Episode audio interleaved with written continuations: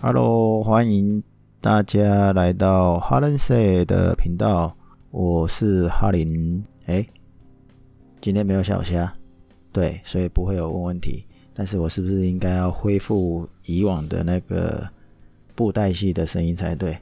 我是摩哈林，就为哈林。好了，那今天来跟大家聊什么呢？我来跟大家讲个葡萄酒的故事。好了。啊，我们前面几集有讲到新世界跟旧世界，那新世界跟旧世界最大的这个突出点，或者是说，呃，新世界的酒真正能站起来的原因，也不能说它站起来的原因呐，它不是唯一原因，但是它至少是一个很大的增加新世界信心的一个时间点。话说这个一九七六年的时候是刚好美国独立两百年，然后为了纪念独立纪念的日子，所以有个酒商就想要搞一个活动，你知道吗？搞这个现在也一样啊，酒商总是要找一些名目还有日子来办活动嘛，然后吸引大家来喝酒来买他的酒嘛。那时候美国酒当然喝葡萄酒。讲到喝葡萄酒这件事，大家还是第一印象跟选择都会是法国酒啊，因为你会觉得不是我们会觉得，是当时的人会觉得说美国酒那是什么鬼东西呀？那哪叫酒啊？所以呢，这个美国的酒商呢就想要啊来一场法国酒跟美国酒的一个品饮的一个比赛，那把法国酒跟美国酒。的标签都完全遮盖之后呢，做所谓的盲饮哦。我们之前也有讲到盲饮嘛，当然这很很有趣啊。那很多人都说啊，这个美国酒、美国葡萄酒一定是自取其辱啊。然后甚至有人说，那个一喝就知道啦，法国酒你一闻就知道优雅纤细嘛。啊，如果你要跟美国酒来比，美国酒根本就是入门而已嘛。当然啦，就是要找评审嘛。那办的这一个酒商叫 Steve 啊，Steve 呢就找了十个酒界有名望的人来当评审。例如说有三级酒庄的酒庄老板啊，然后也有这个什么葡萄酒研究所里面的研究员啊，哦，还有什么？法国以前叫做 AOC，现在叫 AOP 的一个理事兼首席的评审官呐，哦，然后也有著名的侍酒师啊，还有餐厅的老板呐，还有本来就有在写法国葡萄酒评论的一个编辑啊。那我没有一个念完啦。那听起来评审都是法国人，为什么呢？因为当时他们觉得，呃，这个法国人才会比较公平啊，因为。呃，想要起这一个活动呢，是你美国酒啊，美国酒的这一个，事实上他是英国人，你看嘛，英国人英法又是世仇，然后他又看不起那个美国酒嘛，所以呢，Steve 他是一个主持人，那就在这个一九七六年的五月二十四号做一个评审大会，啊，因为是蒙评做。因为是用蒙瓶做瓶饮，然后做评测嘛，那酒标不但是完全盖住，然后也不能透露任何酒的资料，所以他们用单纯试饮的方式啊，把所有的评评委啊的分数做一个统计，然后选出最优秀的葡萄酒。那葡萄酒它有分红酒跟白酒，红酒的部分结果得出名次的第一名居然是美国酒。对，没错，我现在讲的是一九七六年美法两个国家的葡萄酒做一个评测，红酒的评测的结果，美国酒第一名，呃，Stage Lips，就是台湾有进啊，叫入药。那二三名、二三四名是法国酒，然后第五名又是美国酒，所以前五名就被美国酒包办了两个，而且第一名还是美国酒。这个还不是最惊奇的，最惊奇的是白酒的。好了，白酒的部分呢，第一名美国酒，然后第二名是法国酒，可是三四名呢又是美国酒。所以呢，以前十名来讲呢，诶，法国红酒跟法国白酒全部都不是第一名，所以呢，根本把所有的人吓疯了。我讲的所有人不是只有巴黎评审，因为美国跟法国这个两边的酒要来做评审啊，搞得轰轰烈烈的。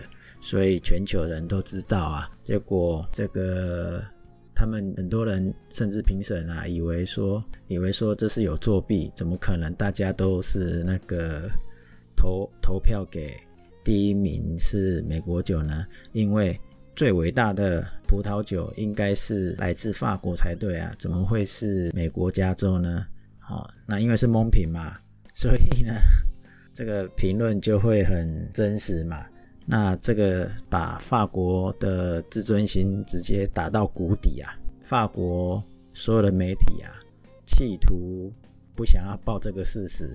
那结果，但是除了法国以外啊，美国跟其他啊世界的媒体啊大做文章。后来呢，有一部电影就在讲这个故事。那电影的部分呢，事实上它是是讲白酒蒙特利娜。N O N T E L E N A，哎，蒙特纳的酿酒故事啊，那当然他有有拍拍摄这个去巴黎品酒会做评审的故事当主轴，应该是双主轴在看呐。那以前我还蛮常办饮酒会，是有关这一部电影的电影欣赏，一边喝。里面的酒，这部电影英文叫《Battle Shark》。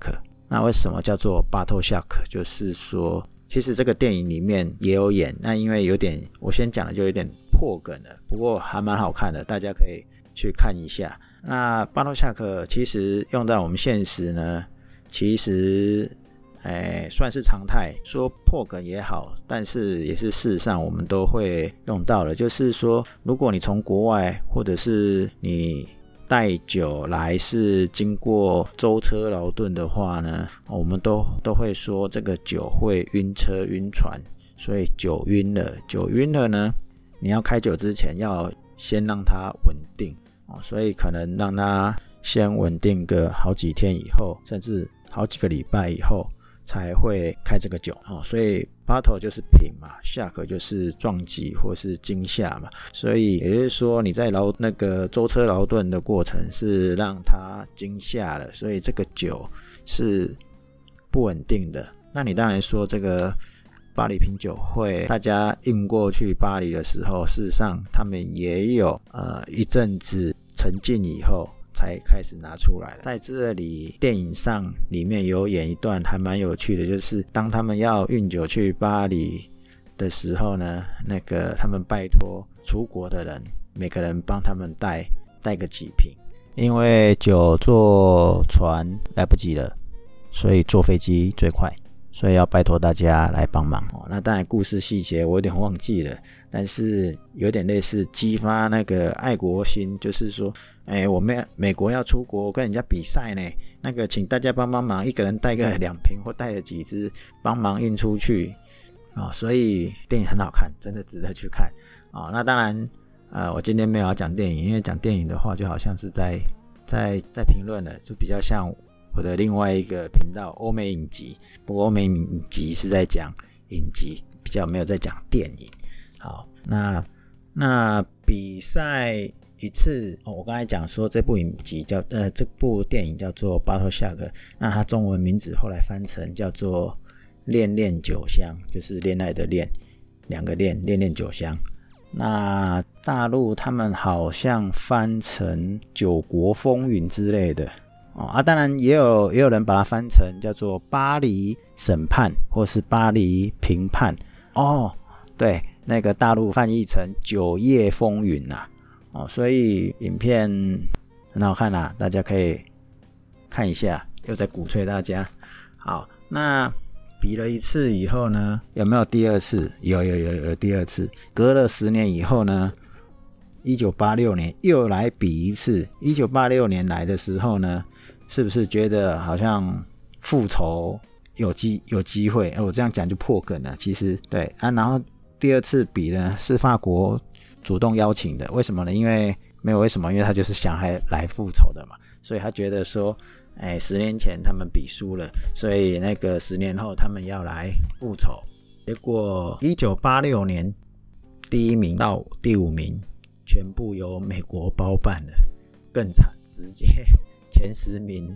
前呃前呃前五名全部由美国酒包办了，那是不是信心又被再打击了一次？对，没有，我讲这个我都每次都很想笑，因为的确就是这个样子，这个是历史上有的。哦，但是我刚才讲那个影影片电影那个《恋恋酒香》，只有拍一九七六年的事，并没有在讲这个一九八六年的。好啦，那输了两次，对。再经过刚刚是十年比一次，十年比一次嘛。好，那这次是二十年，二零零六年的时候再来一次复仇，对不对？因为我要回来这个好好的整顿一下我们的法国酒。好啦，二十年后比了第三次。大家想不想要猜一下，这个第三次的比赛是谁胜谁负，鹿死谁手呢？因为一定很多人认为，等了二十年以后，法国觉得是胜券在握，因为他这次二十年以后再来比一次。没错，我可以告诉大家一件不幸的消息，就是一样是。美国大获全胜，包办了前五名。我靠！你可以想象那时候的心境吗？法国是高傲的不得了啊！从来从以前来讲，新世界出来时候，新世界的地区有在产酒，他们是不屑一顾的，所以法国酒是在全世界各地都卖得下下叫啊。所以呢，美国代表新界新世界，他他挑战成功，而且三次三次全大获全胜啊，所以他们很有信心啊，认为我我的酒不输给法国啊。那对法国而言呢，他们觉得说我输了三次，我应该要怎么好好的做振作跟改进嘛？那事实上呢，这也是一种概念啊。事实上，我们在讲蒙品啊，蒙品有时候就是遮掉这一些你看得到的原因，是因为人会有心理暗示。那另外一种就是说，有时候嘛，买酒啊，不一定要买很昂贵就可以喝到很好喝的葡萄酒。所以买酒有时候我们呃，像我个人也不会推荐大家说，尤其是新生菜鸟的时候，不应该被名名牌。葡萄酒的名称，嗯，吸引或是吓到了。当然啦，有时候我会觉得说，你的缘分还没有喝到那个酒，没有办法给你好的感受啊，那就是双方都很可惜呀。那没关系，喝酒就是很靠这个机缘的，而且就是说，你到底能喝出酒的什么东西来？好，应该是说是你人在喝酒，而不是用这个葡萄酒。在喝人，对喝人的钱啊，哦，不是的，应该是说我们是来喝葡萄酒，是我们在选择葡萄酒，而不是被葡萄酒做支配了啦。哦，那当然也包含了未来会录的就是那个分数。如果讲评分，会不会有人听到说，哦，这是一百分的酒，你就要买啊？这个只有九十分的酒，哦，那我不要买。哦，当然。它是一个依据啦，这以后我们会录到再来跟大家分享。那总结就是这部电影大家可以找出来看看，叫做《巴托小恋恋酒香》或是《酒业风云》。那最后，昂贵的葡萄酒也不一定是好的葡萄酒了，但是价格低廉的葡萄酒也不一定是坏的。你能找出适合自己的口味，才是好的葡萄酒啊！所以大家尽量尝试，或者是早一点认识适合自己想喝好喝的葡萄酒。今天就先聊到这里，下次聊，拜拜。